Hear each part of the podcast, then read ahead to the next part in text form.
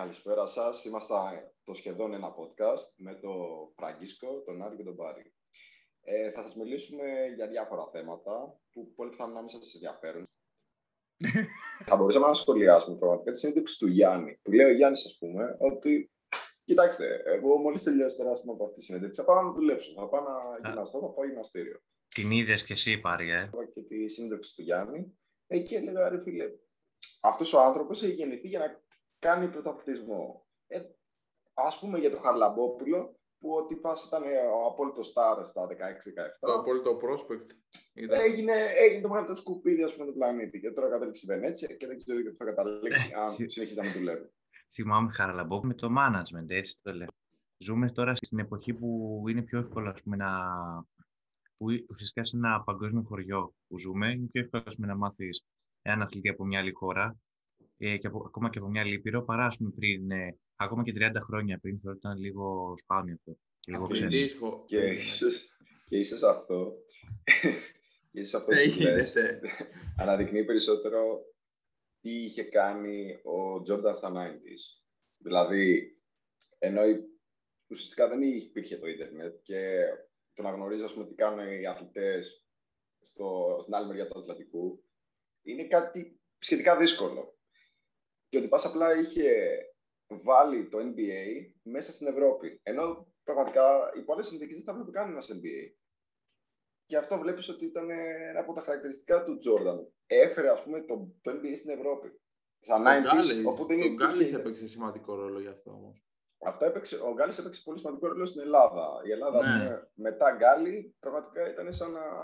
Έχει γενικά, ναι, Ελλάδα, Βαλκάνια, δηλαδή έγινε γνωστό το όνομα άρχισε λίγο και τον μπάσκετ να γίνεται στην Ευρώπη. Και παλιά... Μιας και, μιας και μιλάμε για Ολυμπιακούς, σίγουρα έπαιξε μεγάλο ρόλο η γνωστή σε όλους Ολυμπιάδα το 1992 που, με την Dream Team που εκεί έχουμε μάθει η Ευρώπη τι γίνεται στην άλλη μεριά του Ατλαντικού. Σίγουρα έπαιξε πολύ, πολύ σημαντικό ρόλο, ναι. Ε, και θεωρώ ότι αυτή η Dream Team ε, δεν ξέρω αν ήταν η καλύτερη σε θέμα παικτών. Γιατί σίγουρα και μετά οι ομάδες, ας πούμε, και η ομάδα του 8 που που είχαν κατεβάσει οι Αμερικάνοι ήταν τρομερή ομάδα. Ποια ομάδα ήταν το 6 που την είχαμε νικήσει εμείς; Εμείς το 5-6 πόσο ήταν. 5-6, ναι. Το 6, παιδιά, ήταν. Το 6 στη Σαϊτάμα. Το 6, 6, φάπα. Δεν είχατε ξυπνήσει, ε, το πιτσιρίκια, να δείτε. Εμείς, φίλε, βλέπαμε φανατικά και να βλέπαμε. 6, μεγάλη φάπα. Πολύ κρίμα. Και νομίζω ότι έχει πάρει η Γαλλία τότε. Η Ισπανία. Η Ισπανία, δεν ξέρω ποιος το έχει πάρει. Αλλά μεγάλη φάπα για την Αμερική. Και παίζανε και Superstar. Κάποιο ε... χάσανε από το Βασιλάκι, το Σπανούλι, το Διαμαντίδη και το Φώτς. Εγώ θυμάμαι αρχικό Κακιούζη ακόμα να, ε, να πανηγυρίζει. Γενικότερα, πάντως, ίσως αυτή ήταν η μεγαλύτερη νίκη της Ελλάδος και δεν ξέρω και πότε θα ξαναζήσουμε τη Γιάννη. Η μεγαλύτερη νίκη της Ελλάδος ήταν με Euro. Ένα Εγώ αυτό. Εννοώ στο μπάσκετ. Για μπάσκετ ε, μιλάμε, ρε, τώρα. Ε, αλλά για μένα Ίσως αυτό είναι το ζήτημα που ήθελα να δείξω για την Εθνική Ελλάδος του μπάσκετ. Είναι ότι έχω παρατηρήσει γενικότερα ότι όλες οι εθνικές, καλώς κακώς, έχουν τα σκαμπανεβάσματά τους. Υπάρχει, ας πούμε, για παράδειγμα, η Κροατία, η οποία υπήρχε μια τρομακτική άνοδος αρχές εκεί του 10 και τώρα βλέπουμε ότι δεν πάει πουθενά. Και βλέπουμε, ας πούμε, μια Σλοβενία η οποία και αυτή έχει σκαμπανεβάσματα. Δηλαδή, από τη μία μπορεί να σου πάρει το γύρο μπάσκετ, και την άλλη μπορεί να περάσει το παγκόσμιο. Εγώ βλέπω όμως την Ελλάδα, την εθνική Ελλάδα, ότι έχει μια παρατεταμένη πτωτική πορεία. Δηλαδή, βλέπεις ότι συνεχώς οδηγούμαστε σε αποτυχίες. Και αυτό δεν νομίζω ότι οφείλεται μόνο στο κομμάτι των παικτών, οι οποίοι μπορεί να μην έχουν το ταλέντο ουσιαστικά για να αντιμετωπίσουν άλλους παίκτες, ανάλογους παίκτες. Θεωρώ ότι το πρόβλημα είναι αυτό είναι την πολιτεία. Α πούμε, πόσο καιρό έχουμε να έχουμε σταθερό προπονητή. Ένα προπονητή ο οποίος θα χτίσει μια ομάδα, μια εθνική, εξ αρχής. Έχουμε τον Σκουρτόπουλο, έχουμε τον Πιτίνο, έχουμε τον έναν, έχουμε τον άλλο. Ναι, το, το, τους γνωστούς που παραλίγο να τους πλήξει και αυτούς η, η εστίαση τώρα που ήταν κλειστή. Ε, ναι, αυτό.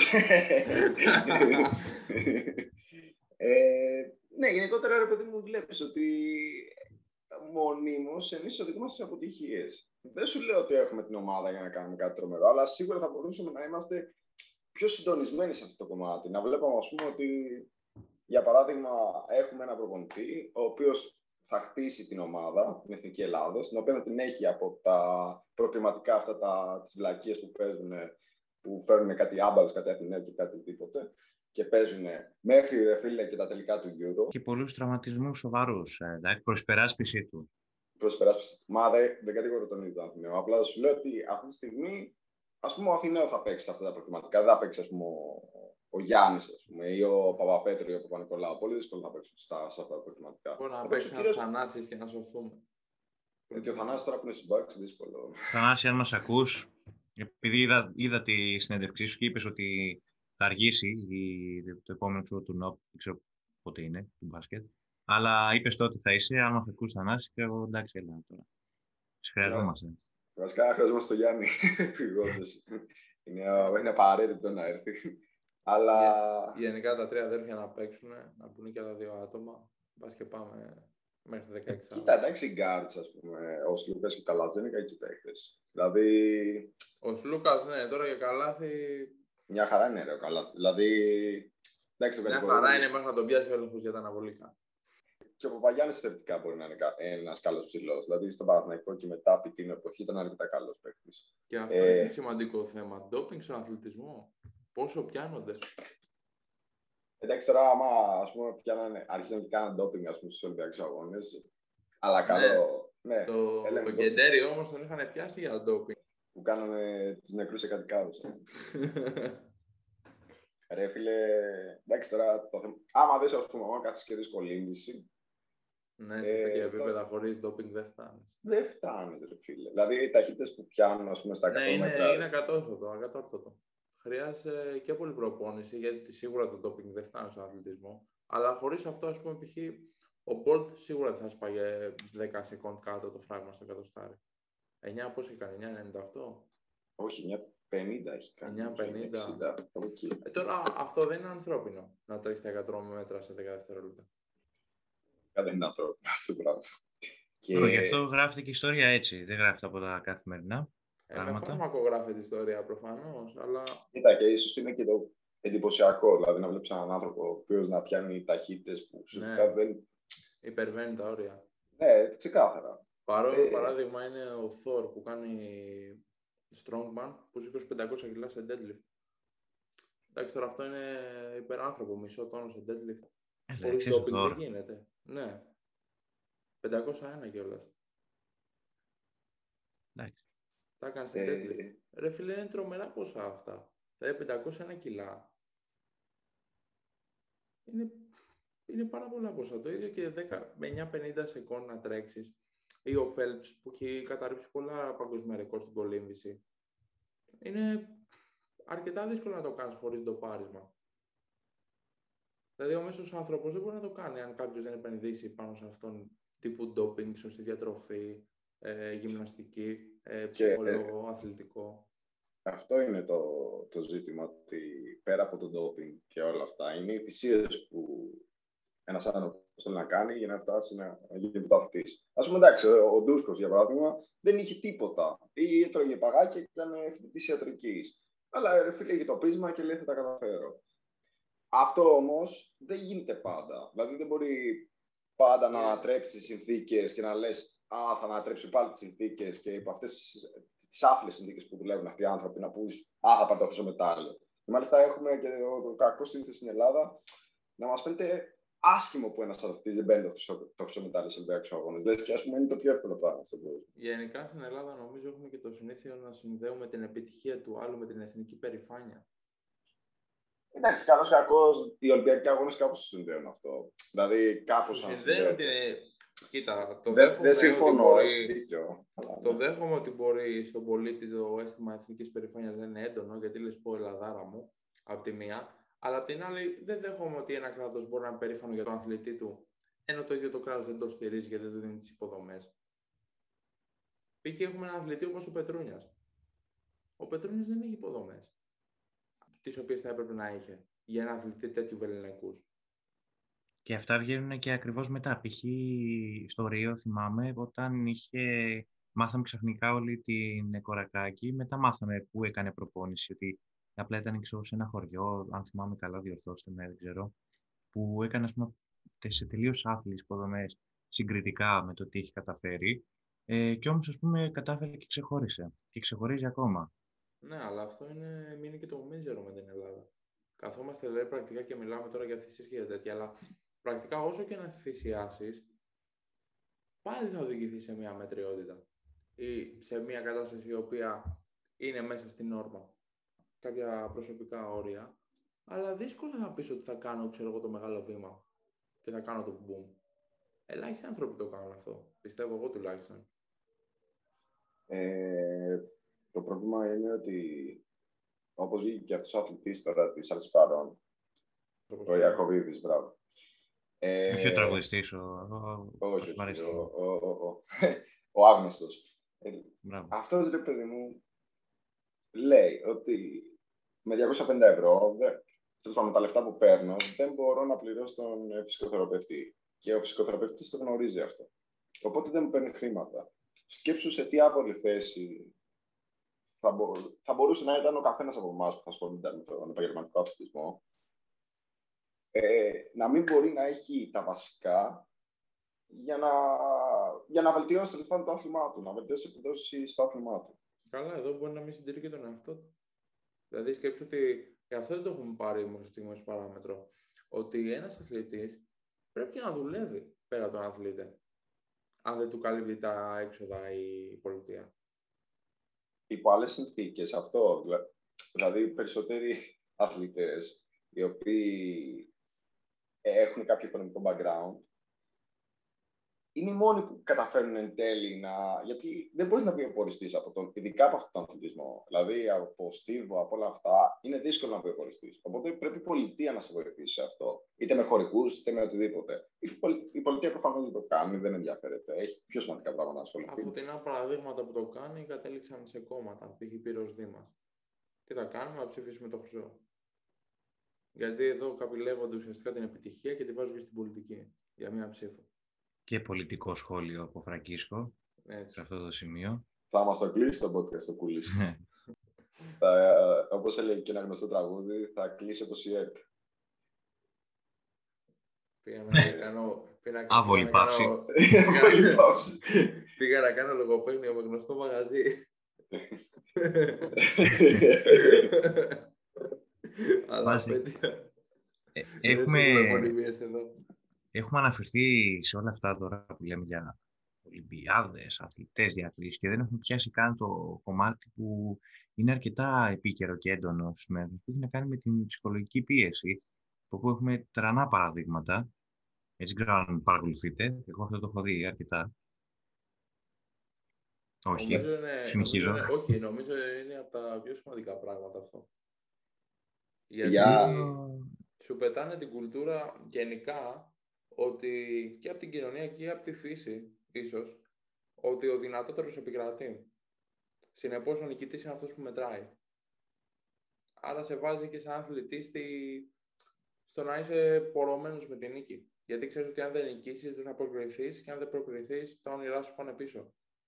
Ε... Είναι, ο ανταγωνισμός είναι από τα μεγαλύτερα θέματα για την ψυχική σου υγεία. Γιατί υπάρχει παντού. Σε μια δουλειά, Μπορεί και σε κοπέλες να υπάρχει, μπορεί να υπάρχει και, και σε φίλους. Ο ανταγωνισμός παίζει παντού, εγώ πιστεύω. Ναι, ειδικά στις παρέες, πραγματικά ώρες ώρες αντιλαμβάνεσαι τον ανταγωνισμό πολύ. Ναι, και δεν είναι ο ανταγωνισμός, ή, να το πω έτσι, ο καλός, που ένας πρόβλημα τον άλλον. Είναι αυτός που υποβαθμίζει. Όντως, οι αθλητές περισσότεροι δεν αντέχουν την ψυχολογική πίεση του πρωταθλητισμού. Γιατί ο πρωταθλητισμός συνεπάγεται με το έχουν όλοι απαιτήσεις από μένα, από το ότι ε, οι συναθλητές μου ουσιαστικά δεν είναι συναθλητές μου, είναι κύριοι ανταγωνιστές μου και πλέον πρέπει να κάνω τα πάντα για να τους περάσω. Οπότε μπαίνει σε μια συνεχιζόμενη διαδικασία η οποία σε επηρεάζει πολύ ψυχολογικά. Δηλαδή νιώθεις ότι πρέπει σώνει και καλά να κερδίσεις. Ε, αυτό όμως είναι μια ψευδέστηση. Ο αθλητισμός από μόνος του δεν είναι απόλυτα νίκη. Δηλαδή το έχουν πει και άλλοι αθλητές ότι μέσα από τους ΣΥΤΕ κατάφεραν και έγιναν πρωταθλητές και γίνανε ναι. αυτό που γίνανε. Αυτό Εμείς, ισχύει όμως. Δεν το έχουμε κάνει. Ναι. Sorry που διακόπτω. Αυτό ισχύει όμως στους αθλητές οι οποίοι είναι πετυχημένοι. Τώρα, άμα είσαι ο νέο παγκίτης και πηγαίνεις για το εξάλεπτο να παίξεις να πάρεις το μισθό σου, δεν ισχύει αυτό. Θα σου πω κάτι όμως. Ο αιώνιος παγκίτης, γιατί υπάρχουν πολλά παραδείγματα αιώνιου παγκίτη. Τζινόμπιλι. Ακριβώς. Υπάρχουν παίκτες οι οποίοι α, από το μηδέν, πραγματικά χωρίς να έχουν το οτιδήποτε, κατάφεραν επειδή δούλεψαν να γίνουν φοβεροί παίκτες. Γιατί όμως, γιατί είχαν τη θέληση να καταφέρουν. Ξέραν ότι μέσα από την αποτυχία και μέσα από όλα αυτά θα τα καταφέρουν. Ε, το πιο απλό παράδειγμα. Ε, είχε πάει ο Brian στα draft και μόλις την κάνανε draft οι Hornets στους ε, Lakers, ε, έλεγε τέλος πάντων ε, ο. Τι ήταν, GM, δεν ξέρω τι ήταν. Έλεγε ότι θα σε δώσουμε τρίτο στου Lakers γιατί δεν ξέρουμε, τι, δεν, θα, δεν ξέρουμε τι θα σε κάνουμε, κάτι τέτοιο. Και δώσε τον Brian. Και λέει ο Brian, έτσι είσαι ρε Καριόλη, θα πάω να δουλέψω. Ε, μάλιστα. Όσον αφορά εγώ το ψυχολογικό κομμάτι αυτό, ήθελα να σταθώ, δεν ξέρω αν το παρακολουθήσατε, στο Ρολάν Καρός ε, η κυρία Οζάκα, αν παρακολουθείτε τέννις, Ε, θα την παρακολουθώ. ξέρετε. Ναι. Ε, Αλλά- κυρία Οζάκα, ακριβώς, αν μας ακούς, ε, ναι, Σε είμαστε θέλουμε. μαζί σου. Θα Δεν πειράζει, καταβάλεις σε βοηθήθηκε. ελληνικά ως γνωστόν. Κυρία Ζάκα, στείλε αν μας ακούς, ξέρω, θα χαρούμε πάρα πολύ.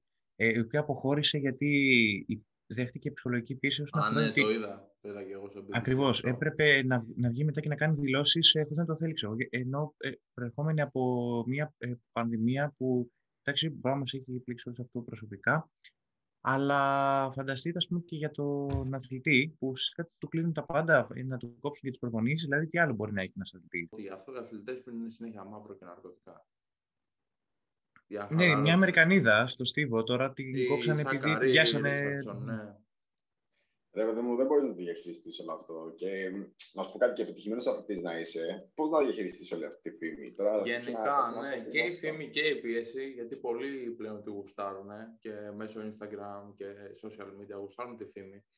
Αλλά είναι μέχρι να αρχίσει να συνοχλεί η Yeah. φήμη. Καλά, θα σου πω. Γουστάρουν τη φήμη αυτοί που δεν την έχουν. Ναι, αυτό. Αυτή που Αυτός δεν που γουστάρουν έχει τη ησυχία. φήμη, φίλε, δεν το, δεν το θέλουν. Ε, κοίτα, γενικά στη σύγχρονη κοινωνία είναι το. Αυτοκτονούν και πολύ λόγω αυτού. Π.χ. Αβίτσι. Ναι, Τα- Μας πας πίσω τώρα, Φραγκής. Πιάσω ένα μεγάλο θέμα ε, κραξίματος που μου αρέσει πάρα πολύ που έχει να κάνει ε, τόσο με το κράξιμο όσο και με την πίεση του παρελθόντος. Τι εννοώ; Πώς μπορεί αυτή τη στιγμή ο Άρης, εγώ δηλαδή, να εξισώσει την Dream Team του 92 ε, με την ε, με USA Team τώρα αυτές, οι- Ε, αυτή τη δεν δεκαετία μπορείς. όλοι και γενικά με την Ελλάδα. Λοιπόν, Δεν ακολουθήστε μπορείς. με, μπορώ, ακολουθήστε με σε αυτό το ταξίδι. Λοιπόν, έχουμε το 1992 και κατεβάζει η Αμερική όλους αυτούς τους παίχτες που ξέρουν. Και φανταστείτε και ποιοι έμειναν απ' έξω. Έχουμε δει, Λασδάν, εντάξει τώρα θα το σκυπάρουμε αυτό. Και Ας πούμε. βλέποντας όλες αυτές τις διακρίσεις και ε, πόσο έχουν ξεχαστεί και οι επόμενες διακρίσεις που είχαν γίνει τώρα 94, 96, εκεί πέρα, που δεν είχε πάει καν ο Σακίλ. Εντάξει, προσ- προσωπικό που λένε, αλλά φανταστείτε τι, δια- η- ότι έπαιρνε και τότε διακρίσεις και μετάλλια. Και τρόπαια τα πάντα, όλα τα φοβερός, καλά στον κόσμο.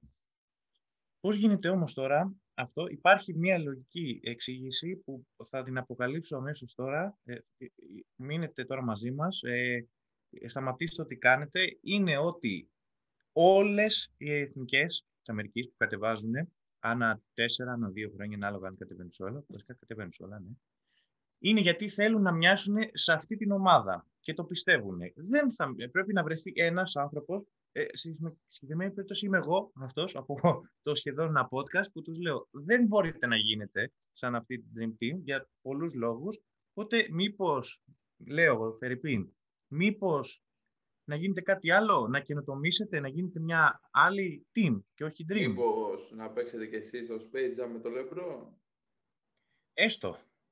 Κοίτα, ε, καλός κακός, ε, πάντα η σύγκριση είναι με το καλύτερο. Ε, Για μένα, ας πούμε, σίγουρα η, η Εθνική του 92 ε, ήταν αδιανόητη. Αλλά, θα σου πω το εξής. Ο άνθρωπος πάντα έχει την ανάγκη να συγκρίνει με το παρελθόν του.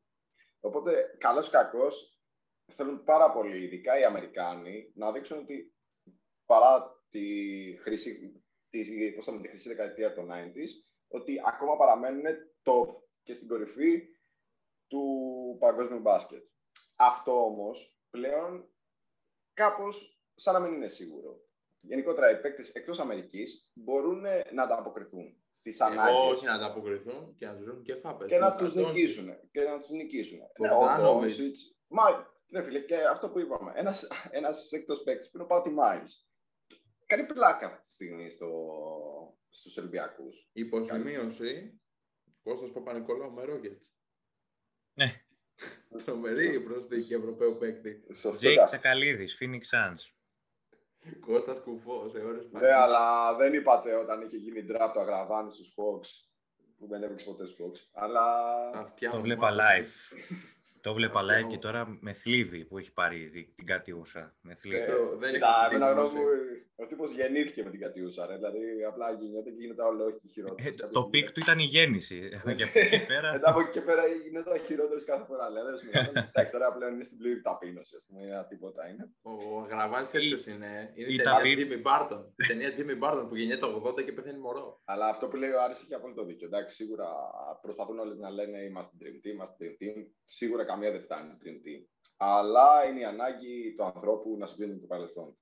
Πρέπει να βγει το κόμπλεξ αυτό από πάνω του, ότι δεν, ε, δεν θέλω να πεινιάσω στην Dream Team, αλλά θέλω να, να πάρω το μετάλλιο, θέλω το χρυσό. Γιατί ξέρουμε την οτροπία των Αμερικάνων ότι ε, ή πρώτος ή τίποτα. Εντάξει, ναι. Και την έχουμε φέρει και στην Ελλάδα. Γι' αυτό με τους κλεβάζουν όλοι. Ξέρω, δεν πήγε πρώτος. Είχαμε καλομάθει ε, στα εκεί τέλη 90s και early zeros. Και ξέρει, κατάλαβες τώρα, λέει πήρε χάλκινο πιο. Εμείς πήραμε εδώ χάλκινο, αποκλείεται. Πάλι τι, τι είναι αυτά τώρα; Ναι, γιατί ε, γενικότερα εντάξει, κανείς δεν δέχεται κάτι άλλο εκτός από τη νίκη. Εντάξει, OK, okay, δεν σου λέω. Και εμείς όταν βλέπουμε Εθνική Ελλάδος, θέλουμε να νικήσει. Καλώς κακώς. Ε, Αλλά κοίτα, αναλόγως στην Εθνική Ελλάδος, τώρα, άμα παίζει μέσα ο Σαμαράς σέντερ φορ, εγώ δεν θέλω να νικήσει. Α χάσουμε τα φίλου. Ρε φίλε, όχι, εντάξει. Κοίτα, ας πω κάτι. Οπουδήποτε και να δεις την εθνική. Αρχικά θέλω να δεις την εθνική να πηγαίνεις σε μεγάλες σημαντικές διοργανώσεις. Κοίτα, για να πάει όμως σε διοργανώσει πρέπει να έχει το background. Τώρα, άμα πηγαίνουμε. Κάνουμε από τα νησιά Φερό, π.χ. Ε, όχι, να μην πάμε, ρε φίλε, άστο. Α παίξουμε με το λεβαδιακό. Α παίξει Εθνική Ελλάδα, λεβαδιακό. Το ίδιο πράγμα είναι. Δεν θέλω να το δω αυτό. Άμα είναι να πάμε και να πάμε σαν ομάδα και να έχουμε μια ευπρεπή παρουσία, σαν εθνική και σαν χώρα, να πάμε. Αλλά π.χ. η Πετρουνιά, η Στεφανή δεν ήταν με το.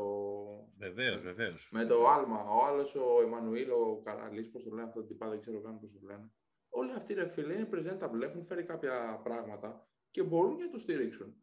Τώρα μπάλα και μπάσκετ. Ε, Ποιος θα παίξει ο Πρίντες στα 30 κάτι του; Άρα δεν είναι το θέμα πρίντες ή οτιδήποτε. Το θέμα είναι... Όχι, εννοώ ότι έχουμε έλλειψη παικτών και έλλειψη υποδομών. Ναι, αλλά για να έχει έλλειψη. Ναι, αλλά γιατί να... έχεις έλλειψη παικτών όμως; Ε, τι γιατί, γιατί ο... Δεν πάω στον παράγοντα. Δηλαδή, ο μεγαλύτερος ο... αθλητής παίζει μετά προπονητής στο β' τοπικό. Ε, όχι μόνο αυτό. Ρε φίλε, αυτή τη στιγμή βλέπουμε ότι έχουμε μια ομοσπονδία η οποία δεν είναι ομοσπονδία. Ναι, ε, έχουμε τη. Πώς λέγεται, ρε, την μπάσκετ. Που προσπαθεί να βγει τώρα ο Βασιλακόπουλος ή, ή ο άλλος. Νομίζω αυτό το θα δεν ξέρω. Το δεν έχει είναι, το βασικό είναι σε αυτό το podcast, παρένθεση πάλι, ότι έχουμε θέμα. Δεν έχουμε αλλάξει το θέμα. Δεν έχουμε αλλάξει καθόλου θέμα. Έχουμε αλλάξει τέτοιες φορές θέμα. ναι, ρε, μισό, μισή ώρα επεισόδιο. Χαχα. Και δεν έχω πει ακόμα δύο τρανταχτά πράγματα που πρέπει να πούμε για Ολυμπιακούς αγώνες. Το θέμα το οποίο εμένα με, με ενδιαφέρει πάρα πολύ και θα πρέπει να ενδιαφέρει και περισσότερο κόσμο, γιατί βλέπω ότι έχει τρομερή ε, και προβολή, είναι η εθνική ομάδα Πόλο. Ε, δεν ξέρω, εγώ ξενυχτάω και ξενυχτάω ενώ ξύπνησα μια φορά πέντε μισή ώρα, ξέρω εγώ, αυτό και είδα πρώτο μάτσο Ουγγαρία. Κάθε μου βλέπει, νικάμε πρώτη φορά τους Μαγιάρου στου Ολυμπιακούς Αγώνες. Δηλαδή, πάλι καλά που ξύμισα. Βλέπω μετά η Ιταλία, παίρνουμε χ. Με, που ήταν, είναι παγκόσμια πρωταθλήτρια η Ιταλία στο Πόλο, αν δεν ξέρετε. Καθόμαστε μετά. Ναι, και, ναι, ενώ έχουμε νικήσει 6-2, μετά εντάξει φάνηκε και ποιος είναι ο παγκόσμιος πρωταθλητής της Ιταλίας, εντάξει δεν είναι κακό αυτό. Αλλά βλέπουμε, ας πούμε, τώρα εθνική Ελλάδο Πόλο να θυμίζει, να είναι η μόνη σταθερή εθνική σε σε ομαδικό άθλημα είναι η μόνη σταθερή. Και δεν, δεν μπορεί, δεν μπορεί κανείς να μου αλλάξει γνώμη γι' αυτό, γιατί είναι πάντα μέσα ε, σίγουρα στο top 10 και παίζει με, με top 5 εκεί πέρα είναι. Και έχει υπάρξει πάρα πολλές φορές έχει μπει για top 5. Αυτό είναι η μόνη σταθερή ομάδα και δεν βγαίνει κανείς έξω να πει ρε, δείτε ρε και στην πισίνα τι γίνεται μέσα. Ε, ναι, ρε, γιατί δεν είναι εμπορικό. Εμένα η, η έλλειψη υποδομών μου στέρισε μια τεράστια καριέρα στο πόλο να το πω αυτό γιατί εντάξει δεν θέλω να... Να, να πούμε και αυτό όμως, να πούμε και αυτό όμως ότι αφορμάται από ένα μέρος το οποίο ερχόντουσαν εθνικές και παίζανε και εσύ έβλεπες τις κοινικές παρουσίες και λέγεις εκεί θέλω να μοιάσω. Α, μπράβο. Για να τις κατακτήσεις. Και, πέφτα μέσα και σκονόμασταν μέχρι τον αφαλό γιατί κρυώναμε. Έτσι. Έτσι γιατί η πισίνα δεν ήταν ποτέ θερμενόμενη εκεί πέρα. Άστα. Αυτό θα, θα, θα έπρεπε να αναφέρουμε και για την πισίνα. Για ποιος την έφτιαξε το κυριότερο.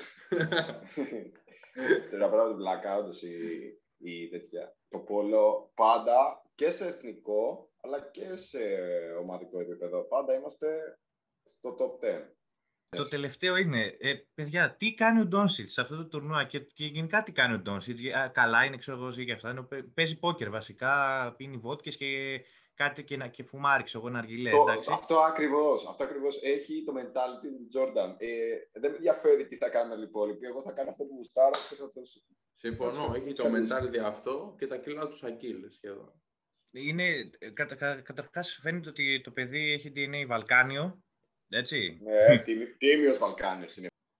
Ο MVP μας. Σερβία, αγαπάμε, αγαπάμε Γιώκητς. Προφανώς, τρομερή παιχτάρα. Τρομερή παιχτάρα. Γιώκητς, ευχαριστώ. Έδωσες φωνή σε, όλους τους, σε όλα τα ταγάρια, τους ψηλούς που είναι ακόμα της παλιάς σχολής μπάσκετ και τους κάνεις πλάκα. Ευχαριστώ πολύ Γιώκητς.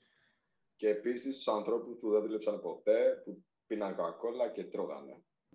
Ναι, φίλε, έχουν πάει Βαλκάνοι στο NBA και ξέρω, είναι σαν να λένε με, με, ξέρω, με τη στάση τους, χωρίς να ξέρω εκ των έσω. Εντάξει, μπορούμε να ξέρουμε ότι δεν υπάρχει πίεση εδώ πέρα. Δεν ξέρω τι μου λες πίεση, ξέρω εγώ και αυτά. Δηλαδή.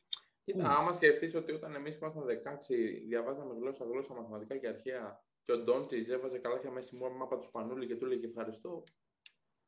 Παρεπιπτόντω ο Ντόντι ε, έχει φαν, ε, βασικά είναι φαν δύο παίχτων του Ντράζεν πρώτα απ' προφανώς, γιατί ναι, ο Ντράζεν ήταν είδωλο και θεωρώ ότι θα γινόταν από τους μεγαλύτερους, ίσως και μεγαλύτερου Ευρωπαίου παίκτης, αν δεν γινόταν αυτό που έγινε. Ναι. Ε, και ο δεύτερος ο Σπανούλης. Και γιατί όλοι αυτοί οι παίκτες όμως, ο Ντράζεν και ο Σπανούλης. Γιατί ε, και οι δύο. Σε αυτό το σημείο να ευχαριστήσουμε τον Ιωάννου που μας επισημαίνει κάθε φορά γιατί φοράει τα, το 77 τα δύο εφτάρια και δεν το ξεχνάμε ποτέ. Ευχαριστούμε Ιωάννου που υπάρχεις. Πραγματικά ε, πάντα κλείνει την τηλεόραση τη ακούω. Έχω βγάλει τρεις φωτογραφίες με τον Ιωάννου ξέρω, ε, και έχει, έχει έρθει καιρό τώρα και να τον δω εγώ. Έχω βγάλει τρεις φωτογραφίες και κάθε φορά που θα τον βλέπω θα βγάζω. Μα είναι, είναι σοβαρός. Κάποια στιγμή ε, σήμερα στο Σλοβενία-Ισπανία μας είχε πρίξει προς το τέλος της δεύτερης περίοδου ότι θα μιλήσει, ότι θα, το λένε, ότι θα μιλήσει ο Γιάννης και ο αδελφός του για το πρωτάθλημα. Και άρχισε και έλεγε ο Γιάννης, ο Γιάννης Αντοκούμπο, ο Θανάσης Elevator ε, ε, Αντοκούμπο και ο Κώστας The Rim Protector Αντοκούμπο. Και λέμε, αλλά δεν γίνεται άλλο. Δηλαδή δεν μπορεί να στήσει ο πλάκα. Κάτι πρέπει να γίνει.